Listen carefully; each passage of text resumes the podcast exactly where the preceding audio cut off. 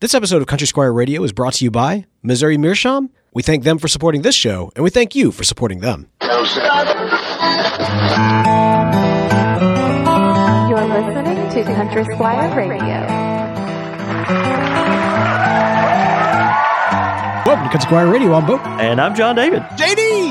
Hey, Beau, good afternoon, man. Man, good afternoon to you. I'm here in sunshiny Texas where the sun is in fact shining. How are things back at the hometown, man? How are things going on in Mississippi? Well, yeah, I'm, I'm glad things are beautiful there for you because here, man, it's uh, it, it's it's post rain and kind of gloomy and uh, and foul. So yeah, thanks for thanks for rubbing it in. no, I mean we had some big storms come through over the weekend, and it was uh, yeah, it's crazy. You know, the the old neighborhood Belhaven here, we you know got all these uh, you know 70, 80, 90 year old trees, and uh, man, yeah, some of them just decided they didn't want to go any further, and so they uh, knocked some power cords down, and uh, we were without power for uh, for a couple days. But man, things are things are getting back to back to normal. You know, you, you're seeing people kind of uh, you know pulling back out their uh, normal lifestyle and getting back to work today. So things are uh, things are okay. But it, it went through a rocky rocky period there for a couple days. you, you, know, it's so interesting. You know, the the old Belhaven neighborhood uh, you know, where you know you've I've, you and I have talked about this before, but uh, you know where where we used to live, where we used to live, those are like hundred year old houses that are that are up in there, and so like all of the wiring, and all the plumbing is all terrifying. A, yeah. Well, you know, let's just say it has a history and, a nice so a nice patina, right? yeah, exactly. Like now, talking to our neighbors, I think the house that we live in now, I think it was built in like the late seventies, and I heard somebody refer to that as old, and I was like, "You think that's old? You got nothing." Yeah, you have no concept of what that is. I know it's all relative. I've found rat carcasses that predate World War One in my house you know. oh, it's funny because it's almost true. It's, I know, right? It's ridiculous. well, man, uh, yeah, yeah, glad things are going well in Houston. It's going great, man. Of course, uh, you know you're you're there. I'm here, and I got to tell you, man, I, I, I, miss you, buddy. I, I, miss you. I miss you too, Beau. It's good. You know, I'm glad we have our weekly date, but uh, yeah, I miss you. Yeah, but you know, this is good and this is great, and it's always good to catch up and everything. But um, you know, I think, man. I, I, think we need to get together, man. I think we need to be back in the same city. I think we need to we need to bring bring Veronica and Betty, which is an inside joke. I'm talking about the microphones from the from that we used to use, man. I think we need to get them back together. I yep. think you and me need to record the same place, the same time. What if there was a time. really special location that we could do it at? Some place mm. that means a lot to us and to our uh, to our podcast, and and maybe even more central to you know the United States, where folks could come join us. I don't know. What do you have anything Ooh. in mind? Ooh, you know what? Let me let me think about that while I'm smoking here on my corncob pipe from our good friends at Missouri Meerschaum. Wait, this is too early in the show for a sponsorship. It, oh, Missouri Meerschaum, Jon David. Yeah, we should we should record from Missouri Meerschaum. I, I, think, and I could be wrong here. No, I'm not. It's their 150th anniversary this year, right? Oh, hey, Beau. You know what? What are you doing on May 13th? That's a Monday, and it's about a month from now. Well, so see, see, here's the problem with that, Jon David. Uh, May 13th. That's our 300th episode of Country Squire Radio. So I'm a little, you know, we we got a show to do. Uh, oh, but what if we did our 300th episode at Missouri Meerschaum? Meerschaum on May 13th. Beau. Uh. Man, we, we are excited, dude. C- uh, coming to Washington, Missouri here uh, in just about a month. Uh, Country Squire Radio uh, in uh, at the Missouri Meerschaum Factory celebrating their 150th anniversary and our 300th episode. man, Country Squire Radio live man, from Missouri Meerschaum. I love it when a plan comes together. So if you're in the area or if you want to, if you've ever wanted to check out Missouri Meerschaum's headquarters, what a, what a great great time to do it. We would love to do it. You know, Jon David, uh, I don't know about you. I've, I've never gotten the opportunity to, to tour their facility. And so this is a this is a special opportunity to uh, to really kind of see how the uh, how the corn is made, so to speak, how no, the cobs right. come together. That's right. Me too, man. It, will be the first, but uh, man, of course, you know all our dear friends up there at Missouri Meerschaum. They've been such an integral part of making this show happen, and uh, we uh, believe in their stuff and have so many listeners that uh, you know have just great affection for them. And so we're we're thrilled, man. We get to celebrate these two, you know, our, our our podcast, their venerated history historic brand all in one big uh, hurrah. And so we're uh, we're we're fired up, man. I, I, can't wait to go up there and see Phil and Marilyn and all, all our dear friends up there. And uh, man, hope to see you too. Yeah, man. May thirteenth. Don't miss out. Live Country Squire Radio, live from Missouri Meerschaum. It's going to be a blast. Can't yep. wait to see a lot of y'all there. Yep, yep. all right, man. So we got a great show tonight, but first we got a little, uh, you know, housekeeping items we got to cover here. Of course, uh, you know, we've mentioned it the last few episodes, but we've got the pipe culture episode coming up very, very very quickly. Uh, this, of course, is a continuation of our series on places, where we're taking a look specifically at the concept of a man cave versus the study. And there are opinions that are out there about this con- about both Are- of these concepts. Our listeners uh, opinionated? What? Uh, uh, no, right? That, that never happens. no, man. We've already started getting these emails in. A lot of uh, a lot of thoughts. Uh, you know, I'm not saying them's fighting words or anything like that, but it, I'll, I'll just say that we've got a good, healthy discussion that's coming our way here in the very near future, and we would love for you to join it as well. So head on over to your email, write us your thoughts as it comes to the man cave, the study. Are they the same? Are they different? Do you just want to talk about one versus the other or just one? It is up to you. Let us know your thoughts. Email us show at countrysquireradio.com and we will be reading those off on our upcoming pipe culture episode continuing the places series. It's going to be a blast. I, love talking about the pipe smoker's safe space, you know? it's good, man. hey, man, we need those. We need those from time to time. That's right. That's exactly right. Man, right, uh, uh, yeah. yeah. Also coming up in the near future uh, here in Chicago, or at the Chicago Pipe Show, which of course is at the beginning of May. Uh, I will be up there and uh, look forward to you know seeing some old friends, meeting some new ones, uh, kissing hands, shaking babies, all that uh, stuff that we do, and uh, and smoking a lot of pipes uh, there at the Mega Center um, at the Pheasant Run Resort. And so we look forward to that. But uh, man, really exciting. We mentioned last week and want to mention this week again our, our dear friends at Briar Nation uh, Pipe and Cigar Club online. You know, they just ridiculous, awesome group of guys. They they make us laugh and cry and cringe and everything else all the time. And we we love everything that they do. And I'm I'm glad to be a part of that community on uh, on Facebook. Come up with this awesome idea. Jeremy and the guys there have partnered with Briarville Pipe Repair and Restoration uh, Company. What they're going to do at the Chicago show, this is on May 3rd at the pre show, and then 4th and f- May 5th during the showtime, is they're actually doing uh, Operation Clean Smoke. It's a uh, Chicago Pipe Show fundraiser.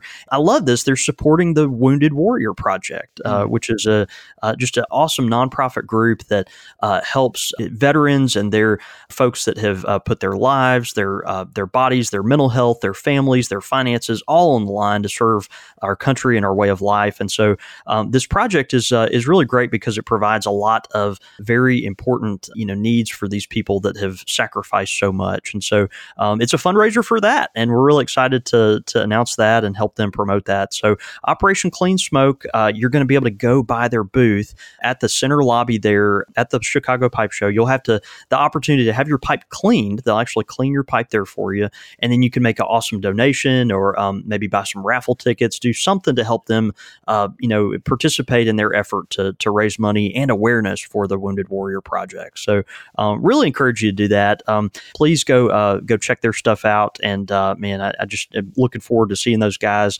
Uh, when you're at Chicago, be sure to stop by, say hey, and uh, and and give those guys some support. Man, good to support a great cause while you're uh, having fun and uh, seeing some friends out in Chicago.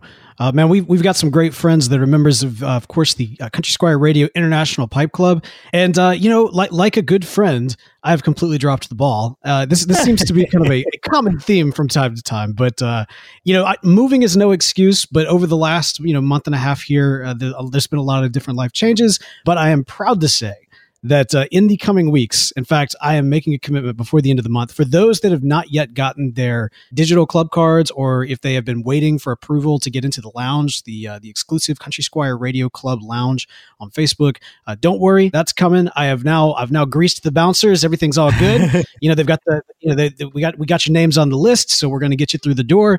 And uh, the uh, the digital cards are back in manufacture manufacture mode. So one way or the other. All of those are coming before the end of the month. And I will go ahead and say this: if you have not yet joined the club, if you want to make sure, like you know, there's there's kind of this special window of time to join the club, and it's right right before like I do a big push to get all of these cards Yeah, no, that's right. created and get all these approvals in and everything else. This is a really good time to join the club. Yeah, it's always great to join the club, but especially right now, like this week, you might want to join this week. So anyway, I'm just putting that out there. You can learn more at patreon.com slash country squire radio. Big shout out to all of the people that are supporting us, especially our club members, and uh, especially for those new club members that are have been awaiting those. Uh, you got you got your welcome message, but you want that welcome packet. Don't worry, it's coming. Cannot wait to get that to you. And again, I am truly very sorry. In fact, perhaps I should go and uh, confess to the nuns. Do nuns take confessions? Because they, they probably are today.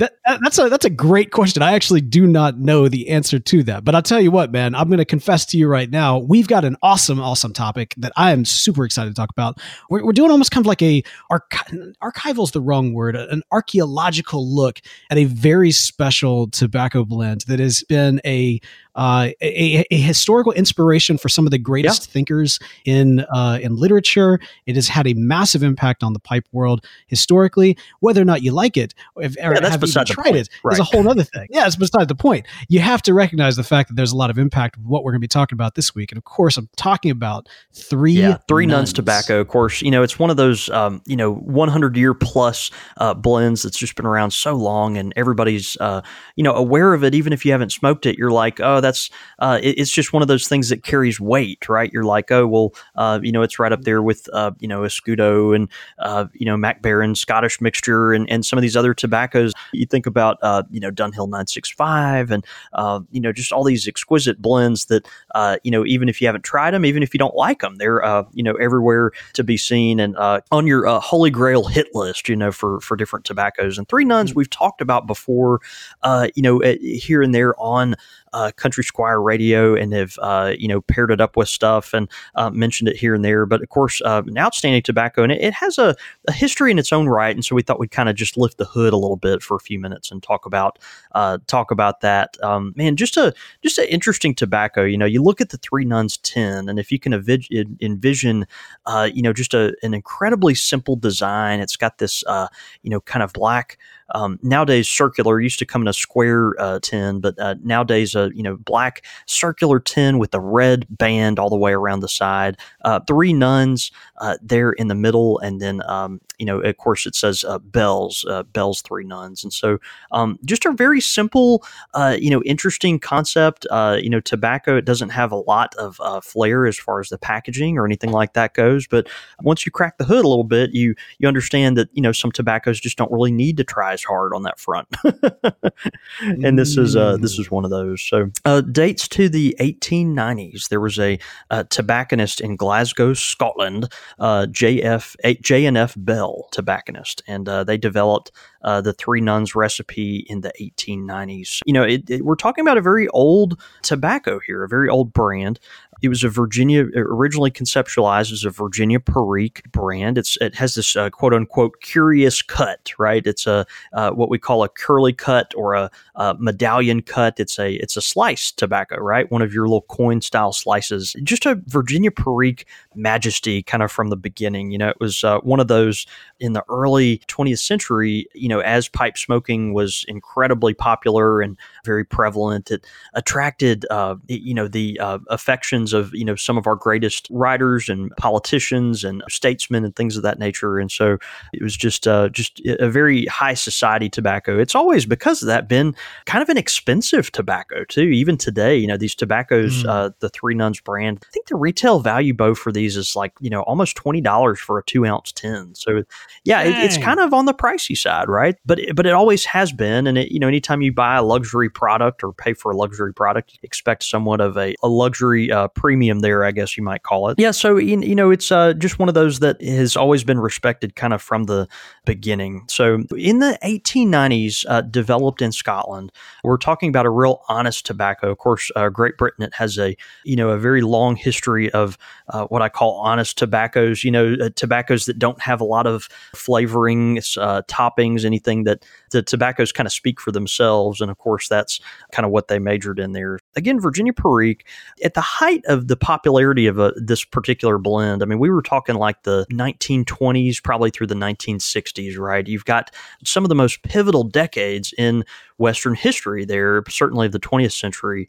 And so, you know, some of the great, uh, again, statesmen and politicians, the probably the most well known lover of this particular tobacco was a, a, man that you may have heard of called C.S. Lewis. Oh, yeah. yeah, no, he uh, he wrote yeah. a couple things. I, I, don't know, maybe was he, he manufactured I, it, it something to do like with that. wardrobes. I don't know, maybe he wrote some stuff on the side of milk cartons, milk cartons. I can't remember, but one of those guys that you know, as he was processing his, how do I say it, as he was, uh, you know, kind of come up with coming up with his creative, uh, you know, impressions. I mean, he was just very uh, inspired by the everyday things around him, and one of those things was his uh, his pipe, and of course his exquisite pipe tobacco, and so that uh, plays in. Of course, uh, Tolkien was a user of Three Nuns as well, and uh, and you know all throughout uh, all these guys' imagery, you see uh, you know, where uh, things like this can be, uh, you know, well observed. And so, uh, just a really good um, kind of overview of premium tobacco and, and those premium pipe smokers there from those days, and how important this was to their inspiration and to what they what they brought to the world. So through their art,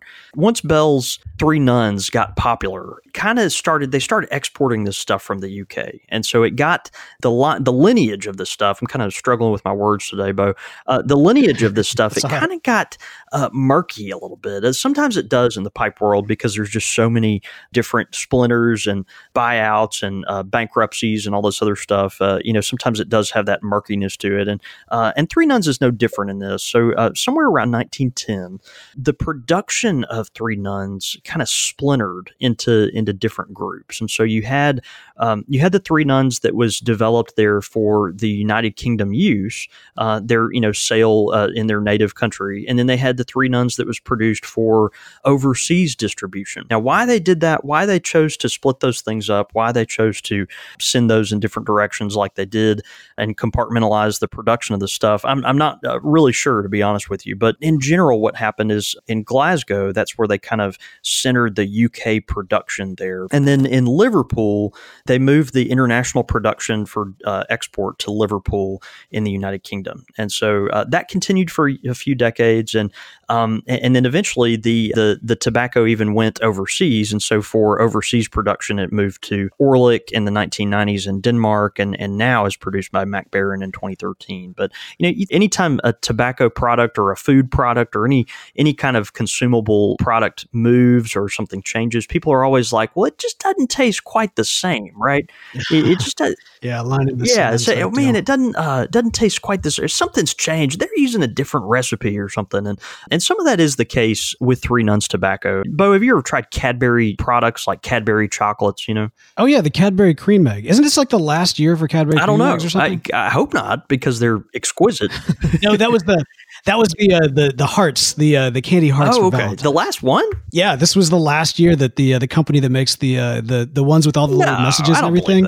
Really? No, it's true. I, look, I, will say this, man. They were long overdue to go out. You know, you'd you'd pick one up there'd be like two letters on it because it didn't print directly on it.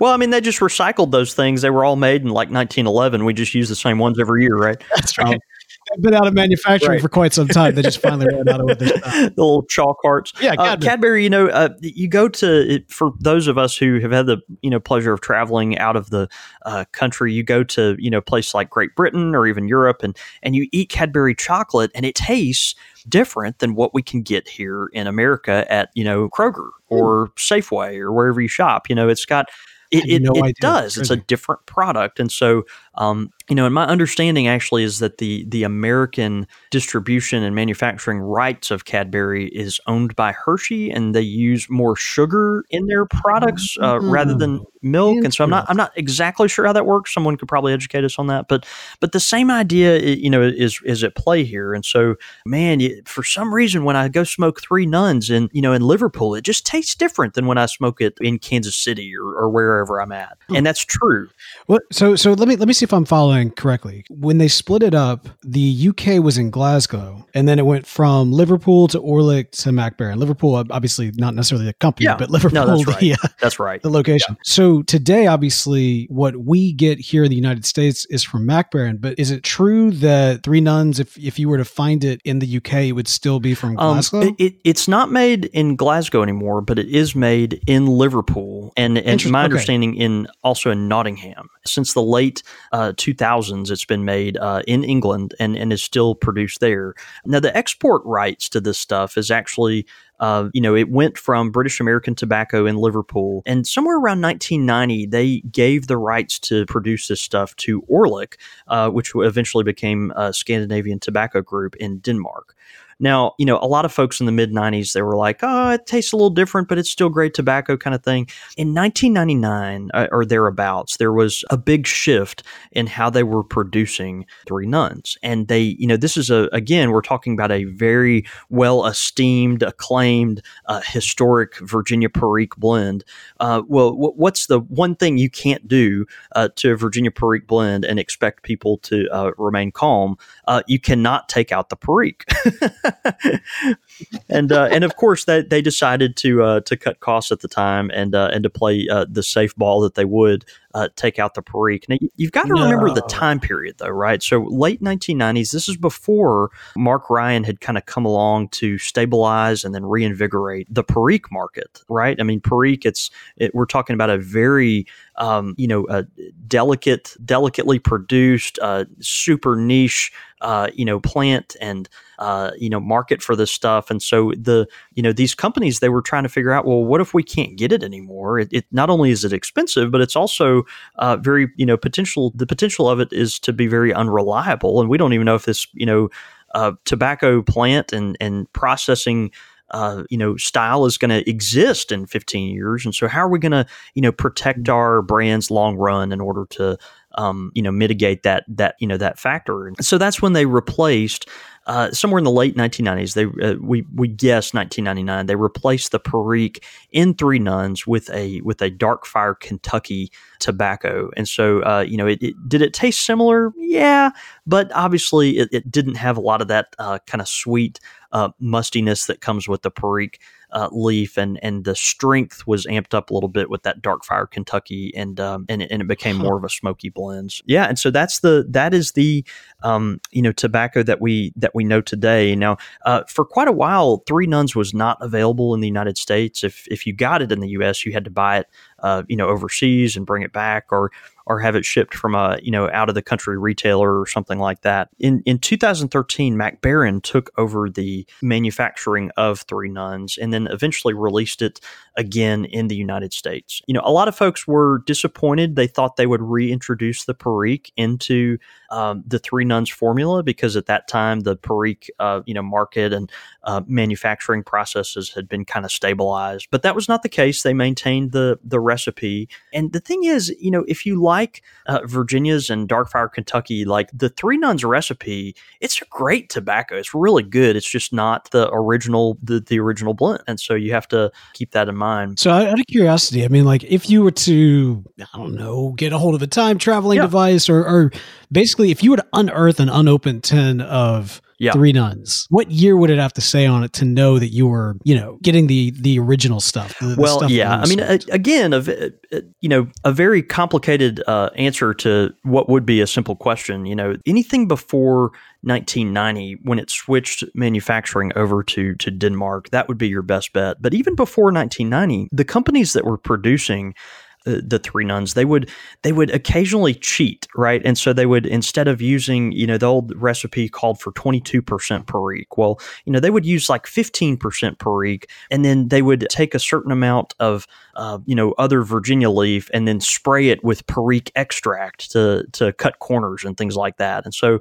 you know, uh, mm. y- y- just to get it to that, you know, maybe technical 22%. And so um, just to save money even as far back as, you know, the, the 60s and 70s. And so, you know, probably you'd want to get back into that 40s and 50s kind of era tobacco to, uh, to make sure you're getting the right thing. Now, even had, having said that, golly, you know, the, uh, you know, Virginia tobaccos in particular, they age so incredibly well and very rapidly. And so, you know, if you pulled out, uh, you know, Virginia Perique tobacco from that time period today, obviously, uh, you know, it's probably going to taste just kind of like dirt. well, that was going right, to be my right. next question. And so, you know, but but if you were looking for something with the original ingredients that were as close to, uh, you know, what what the greats of old smoked, uh, it would probably be from that era. Yeah. So yeah, interesting. Um, okay, all right. I mean, it would taste like dirt, but if it would inspire you to to create, you know, magical worlds and uh, you know, interdimensional wardrobes, yeah, no, then hey, no, that's right, absolutely.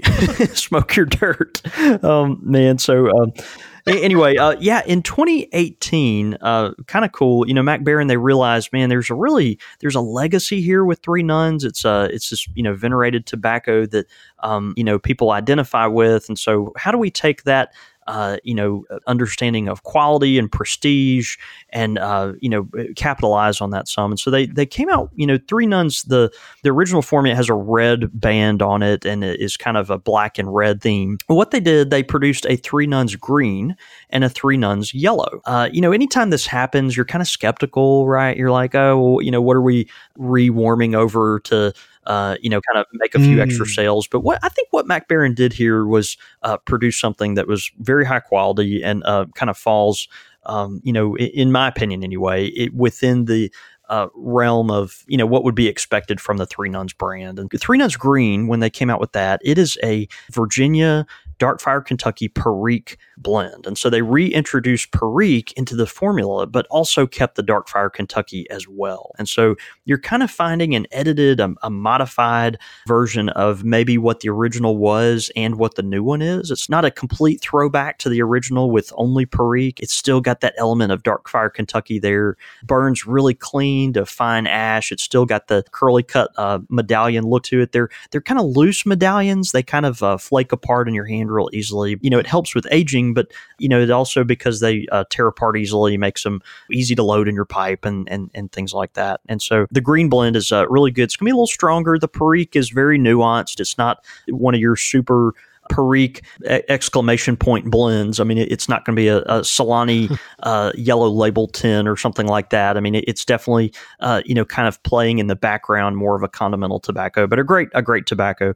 And then the yellow blend, the Three Nuns yellow blend, is actually a Virginia, uh, what you might call it a Virginia Puro. You know, it's got a uh, you know just a nice uh, clean um, uh, Virginia mixture, also curly cut. It's got that uh, you know those loose flake medallions that um, that you come to you know come to love if you like those kind of tobaccos. And so um, you know it, it edges more. Uh, it's kind of an in between between like. Uh, maybe more on the um, the brighter side leaves than on the matured side. You know, you'll have more uh, kind of citrusy flavors, lemony flavors, those uh, buttery flavors that are more um, you know indicative of those uh, brighter uh, Virginias than a more rich, uh, you know, velvet um, you know, uh, leathery, uh, matured Virginia that, that is their vinegary. Uh, you, you, get less of that, but um, but a real a real great tobacco, and um, and and you know, Virginia lovers have, have fallen in love with, with that too. So um, so three nuns, you know, uh, yeah, over a century of history, and um, gosh, so many um, you know incredible uh, you know folks over the years have smoked it and loved it, and uh, man, we highly highly recommend that at least at some point in your tobacco um, exploration that you give it a shot. You know, it is interesting because I mean, as you mentioned, with the recipe constantly changing, uh, you know, is is it even the same tobacco? Well, I mean, it's part of it's part of a lineage that dates back to so many people, uh, you know, having enjoyed that particular brand. I mean, you know, you think about like I don't know, sports teams. Sports teams have like different players, like you know, rotate out all the time. The person, you know, the the the, the team of who do you, the geckos, the the dogs, the, the hot dogs, the, fighting what, geckos, what right? Yeah, whatever it is. The the the bulldogs that, that Jon David cheers on whenever they're playing whatever right. the game is they play. The, the team is totally different from the one that his dad cheered on, you know, years ago. But it's still kind of got this this lineage that's connected to yep. it, that yep. sort of thing. So from that standpoint, it's a beautiful thing. And you know, if I was say to have a ten dating back to, you know, the 40s.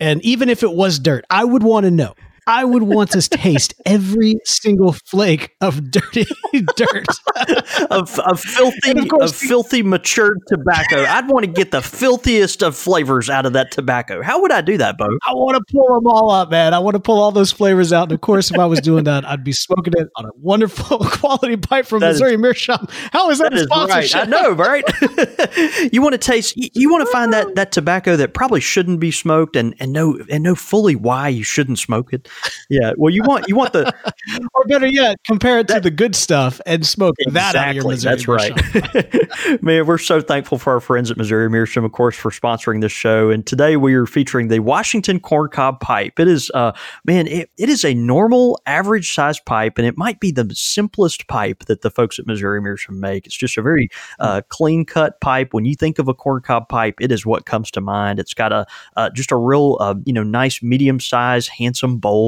uh, very um, you know, stately, not particularly flashy, just very simple. Uh, that uh, hardwood insert in the bottom and a really, uh, you know, attractive black uh, rubber stem. It's just really, um, really a nice pipe. It's got that medium sized bowl, so you have plenty of time to smoke there, you know, in your lunch break or maybe after work or after you put the kids down to bed. But it's not a super, you know, large bowl, so you have to- problems toting it or uh, putting it in your in your pocket or maybe your briefcase or something like that. The perfect pipe, really, for your uh, your glove compartment or your tackle box or or anything like that. Uh, from Missouri Meerschaum, they say the Washington corncob pipe is a step above the ordinary corncob pipe and is part of our series of mid-sized filtered pipes. It's a medium-sized bowl and is available in three shapes: the Fifth Avenue, Rob Roy, or flat. The bowl is double filled and spray varnished with a smooth, light colored finish. It's kind of a nice, uh, you know, light honey colored finish. Uh, each bowl comes with a black bent or straight bit, uh, and you know, just to kind of complete that complete that appearance. So they only retail for eight ninety nine, just a really great price point, uh, which is what you expect from Missouri Meerschaum pipes. And uh, man, if you're if you're wanting to try some three nuns, or maybe uh, maybe you've tried three nuns but haven't tried the yellow or the green blends and want to see what that's like, uh, the Washington corncob pipe would be a great pipe to uh, to check those new blends out. Absolutely. And hey, if you've got one, be sure to smoke it this week. Take a picture when you do. Tweet it out. We love to retweet those. It's a great way to let the good folks at Missouri Meerschaum know you appreciate them for sponsoring this show. so how, how do All we, right, man? Yeah, you know, we, we we've got this terrible tobacco that really shouldn't be smoked, but I, but I want to taste all the nuances of the terrible tobacco so that so that I I can prove why I shouldn't be smoking it. Well, you, you obviously want it out of the purest of uh you know smoking uh, delivery systems, and that of course would be a, a quality pipe from Missouri Meerschaum. So I think we came full circle and saved uh, what could have been a, a, a disastrous plug. Let's hope so. Let's hope so. Pipe question of the week. All right, man. Pipe question this week coming in from club member Mike. Shout out to Mike for uh, uh, joining the International Country Yeah, Squire Radio. Pipe Club. He says, uh, Hey guys, I'm hoping you could help me with this question. Uh, I seem to have trouble keeping taller bowls, such as the Missouri Meerschaum General, lit when it gets close to the halfway point. Is there a certain packing technique or tobacco per, per se that is better for keeping tall bowls lit?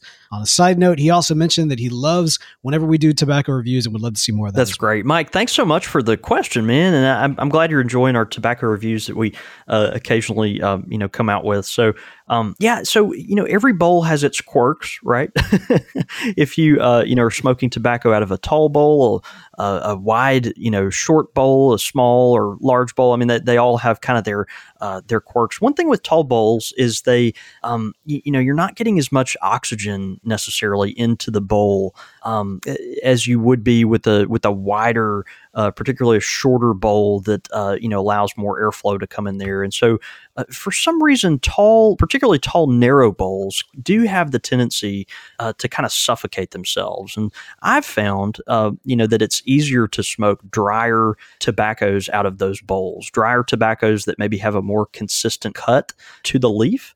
Uh, and so, you know, if we're talking about, uh, you know, a thick cut uh, or, you know, melange English blend, something that's got a lot of variety in the cuts of leaves, where uh, you've got chunky Latakia flakes and medium chopped burleys and ribbon cut Virginias and all this, that that might not be the best tobacco to smoke out of a tall, narrow uh, bowl. You know, that's why I think you see a lot of uh, folks, as we talked about um, a couple weeks ago, reaching for uh, Virginia blends, more homogenous blends to smoke out of uh, those tall, kind of narrow bowls. They tend to tend to uh, allow that you know to stay lit a little better, enjoy the flavors a little better. Um, so that might be might be one thing. Um, you know, your your more syrupy aromatics, you're probably going to want a little more uh, you know, space. So maybe the wider bowl would be appropriate for that. Kind of interesting, you know, you're asking this question right on the, uh, you know, kind of tail end of us having, you know, done a show on on some bowl sizes, and so, um, you know, I, I think that's a good continuation of that discussion topic. Um, one thing too, you know, I mentioned that the the bowls a lot of times will you know the tobacco in the bowl will kind of suffocate itself if it if it's not getting enough oxygen. One thing you can do uh, and i find myself doing this uh, quite a bit on deeper bowls is i'll take my pipe tool uh, whether it's a nail or a check tool or whatever, I'll take the the little scraper, either the either the spoon uh, shovel implement or the little pick implement on my pipe tool, and I'll just kind of gently disturb that top layer of ash while I'm smoking my pipe. And so if I notice, you know, I'm kind of halfway through the bowl and you know I'm afraid maybe the pipe is going to go out or um, suffocate itself, I'll kind of disturb that top layer of ash with it, and then gently, uh, you know, dump that ash out into an ashtray while I'm smoking the pipe. And so, you know, the if you've packed it correctly and if you've tamped your pipe correctly, the act of you dumping the tobacco, er, the ashes out into an ashtray, the good tobacco that's still left that has not been smoked, if it's packed correctly, you know, is not going to fall out. And so just kind of gently scrape at the top layer of those ashes, tip your pipe over gently, let those ashes fall out, and then, you know, your your bowl will be able to breathe uh, a little easier. So hopefully that, you know, that visual kind of makes sense to you. And I didn't fumble through that uh, too terribly. But, um, but anyway, hopefully that'll help. Love it, man. Of course, uh, Mike, we really appreciate you reaching out. Uh, and again, thank you so much for being a club member and supporting this show. And hey, if you've got a quite pipe question of the week, be sure to send it in to us, show at countrysquireradio.com. Again, that's show at countrysquireradio.com. Quick, fire with, with the squire. Quick fire question, Jones. All right, man. We got a question coming in from Russell Ramirez, who says, uh, "Okay, so these these are all some uh, really good ones. There's a lot of food in here, which is exactly what we need right here." At, oh, good. Yeah, I know, right? Of course, before we dump into it, uh, quick fire questions are brought to us by Country Squire Radio T-shirts. What, and they're available right. right. now. Right now. At, at uh, yeah, and we'll right. talk more about it uh, shortly. yeah. All right.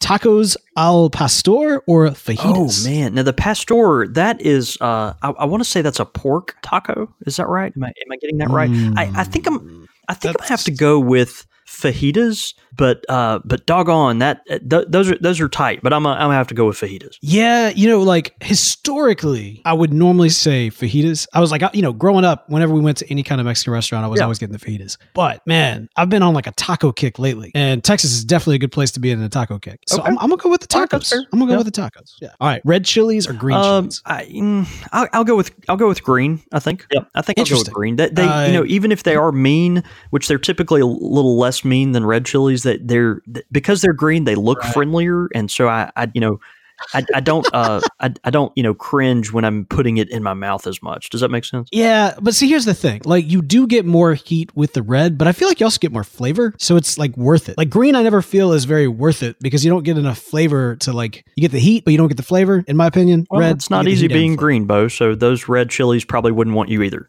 or the the green ones wouldn't want you either. That's all right. I'll be hanging out with my red chilies.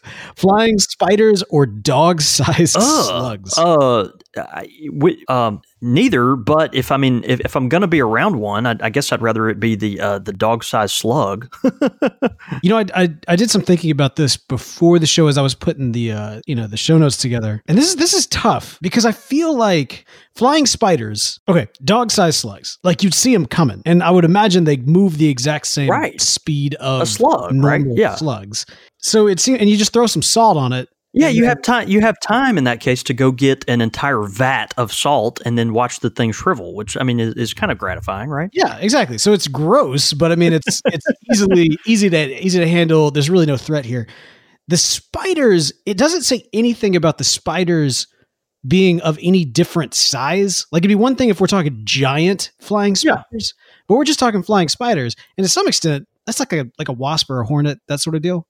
Um, I'm going to go with the dog sized slugs. Because I hate wasps and hornets and I don't want anything else to fly. yeah, I, am just against spiders in general. Like, I, yeah, I, I yeah, that, that, that's no, no, no contest to me. Yeah. All right. Flying. so uh, cilantro, yes or no? Uh, yes. Yes, of course. Uh, French press or pour over? Uh, French press. I like a pour over, but I do a French press every day, so I'll go with French press. Okay, I actually uh, I like a French press, but I do a pour over every day, so I'm, I'm gonna go pour over. I uh, put an egg on it, and that is it. That's that is it. It, it. Yeah, he doesn't. He doesn't ask put an egg on what. I'm assuming like a hamburger, maybe, or really anything. Put an egg on it. Yeah. Um, I'll go with yeah. Why not? Uh, okay. So I, I'm an I'm an egg fan. I like eggs. Uh, you know, hard boiled, scrambled, over easy, over medium, not over easy, but over medium. I'm all for it. it there's there's there's a point with the put an egg on it movement that has gone too far, and I don't know where that point was. I just know that it has crossed that line. You know what I mean? I back in uh, back in Belhaven, back in the um, uh, neighborhood that that uh, I used to reside in, actually down the street from uh, very very close to where you live, Jon David. There's a restaurant called the Manship. That's right. And the Manship, fantastic restaurant, delicious food. I've always had a good experience there. Um, they serve a lot of different wood fired pizzas, and most of them are delicious. But they have one pizza that's like this fungal. What do they call it? I, I it, it's got some weird name, but it's like a mushroom pizza. You lost me at fungal. Well, that really should have been my clue. But but they, they they put all these mushrooms on it, but then they put an egg on it, and I actually like the mushrooms, and I like eggs. But there's something about like this. Just we're. It's not even like we're gonna cook an egg and put it on it. It's like we're just Yeah. gonna throw an egg on it after we cook it, and it it let the heat cook the egg, and it's just it's wrong. It's just all kinds I, of. I, I don't. I don't. It, it'd be hard for me to get behind that. Yeah. Yeah. So I'm I'm I'm gonna go with um, sadly, No way. sadly, sadly, no egg. Okay. Um, give, give me an egg on the side. Put put an egg to the side. That's that's what I want. So there you go. Well, thanks, Russell. These are great uh, quick fire questions. And hey, if you've got some for us, be sure to send it to us at show at countrysquireradio.com. And of course, while you're at countrysquireradio.com, see the links for the sponsors and the pictures of the t-shirts. You want one, right? That's right. You can get yourself some Country Squire Radio uh, swagalicious t-shirts rocking the Squire Scallywags. Show your love for piracy and pipe tobacco with the Squire Scallywag, or give deep introspective thought with the "Is this a pipe? This is not a pipe" T-shirt that you could get, or this is not a podcast T-shirt that you could also get. Uh, as we get all creative up in here, we love. Uh, Deep and brooding. Yeah. yeah. No, the great thing is I love uh, people who have bought them and uh, who are out wearing them. You know, we love seeing you guys take the selfies with them, and you know, I see I see the uh, the spread of like here's all my tobaccos and my and my Country Squire Radio T-shirts. It's it's uh, it's awesome. So uh, so yeah, so get them, wear them, uh, rock them. We love it. Your thoughts, your comments, listener feedback. All right, man. listener feedback. Here we go. Corey Reader. I know Corey writes in. He says, "Hey guys, love the collection of memories episode. He said I appreciate I appreciated the nostalgia and even the stories of the shop before Jon David bought it. It's hard to imagine it struggling with sales, isn't it? Keep the keep the nostalgic memories coming.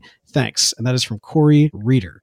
Um, yeah. Yeah. man. The uh, the collection of memories that you know, I think we mentioned it in that episode when we kind of um, when we back when we recorded it, but you know that was the the concept of that series dates back to the earliest days of Country Squire Radio, and it's one that we did. We did two episodes of it within that first year, and then we kind of put it to the side because I think we thought nobody would care.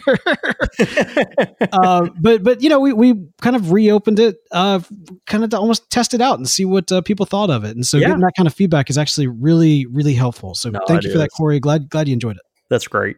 Uh, next one comes from Pastor Joe Duh. Yeah, Uh, yeah. yeah. No, read this one, Jon David. Okay, read I'm this gonna one. I'm gonna read this. I'm gonna take my medicine here. We we say Mm. uh, Pastor Joe, duh. He says uh, I'm somewhat embarrassed, uh, and and you'll we're we're hearkening back to a comment from uh, Pastor Joda uh, from I, I believe it was last week, maybe the week before, Yeah, yeah. It was And, last uh, week. Was and last uh, week. where where where I was correcting Beau, but I shouldn't have because Beau actually was was correct, and sometimes that happens. Uh, Yeah. in, in, spite of his best efforts. So yeah, no, read it. Read what the pastor said. Read what the pastor said. I'm Come somewhat Pastor. embarrassed at the amount of airtime my username is taking up, but alas, let me provide one final clarification. It is pronounced Joda uh, because, well, my name is Joe. so maybe just call me Pastor Joe. Uh, I, I assure you, Pastor Joe, there's no chance that Beau York is going to just call you Pastor Joe from now on. Never again. No. Um, so maybe just call me Pastor Joe. I can't let this moment pass, however, without formally congratulating Beau on a proper name pronunciation. yes. may, may you revel in this victory for weeks to come. Uh, to Jon David's credit, I poorly explained the pronunciation in my prior email by saying sounds like Yoda and leaving out with a J. Uh, his his take on The J making the Y sound is quite nice, though, and certainly is comp- a compelling approach. But no, I'm not quite that cool and suave Great as uh, pastorly way to be like, you were know, wrong, right? but but let me affirm you as at I least as affirm I you. Like we're gonna be you. in that in that country squire way of like you know patting you on your back, saying, "No, Puddin, you didn't get it right." oh man, that's that's that's just great. he says, uh, "Man." Uh, but no, I'm uh, not quite that cool and suave as to pronounce it that way. Uh, thanks for addressing my follow up question about cuts and bowl shapes. Have a great week. And that is from Pastor Joda. Yes, sir. well, thank you, uh, Pastor Joda. We we really appreciate that, brother, and uh, uh, love that love that uh, uh, affirmation for Jon David in the correctiveness and also the uh, the praise of me getting it right. So I appreciate that. hey, we've also loved getting any and all feedback from you guys. So if you haven't done so already, head over to iTunes, write us a review. It's a great way to support the show, and it doesn't cost a dime to do it. But if you are willing to spend a few dimes to help make this show happen, head over to patreon.com slash country squire radio, where you too can join the Country Squire Radio International Pipe Club. And again, as I mentioned at the top of the show, this is a great week to do it because if you do it now, you get some uh, like more immediate type of access to the Squire Lounge and your digital card and that sort of thing. So uh, beat me to the punch. Again, that is patreon.com slash country squire radio. We'd love to have you as a member there. Also, you can keep up with us throughout the week. You can follow me online. I'm at the Real Beau York. I'm at Jon David Cole, or you can get us at the shop at at underscore country squire. And of course, all that information and more can be found at countrysquireradio.com. Well, man, we got a chance to like dive deep a little bit and get some history on uh, Three Nuns, man. That was a that's a blast. Yeah, that's right. It was good. Yeah, it kind of um, has inspired me to man crack open some of these uh, you know Three Nuns tins that I've been sitting on for a while. It's one of those tobaccos that does age pretty well, and so uh, you know occasionally you like to like to pop a can of those open. You start thinking about them, and you're like, man, I, I don't know. I bet those flavors are doing something good now. They're probably not to the dirt level yet, and so uh, you know, I, I think this afternoon uh, they might they might uh, just just be the right fit. So This uh, might be the time, man. That's man. good. And you know, it's great. You know, of course, we, we mentioned a lot about Lewis, but uh, Tolkien, of course, also uh, someone who enjoyed the uh, the Three Nuns. And I probably should have mentioned this, you know, during kind of the, the the main portion of the show. But of course, we've got a special deep dive coming on Tolkien in the very very near future. So uh, those of you who uh, felt like there should have been a little bit more Tolkien representation if we're going to talk about Three Nuns, don't worry. There's going to be a lot of Tolkien talk coming very very soon here uh, in the month of May as the new uh, documentary, not documentary. I guess it's like a biographical um, Yeah. movie about Tolkien's life is coming. So we're love talking Tolkien and look forward to talking that with you in the near future, man. Yep. All right. Well, hey, let's go have a day. all right, brother. See ya.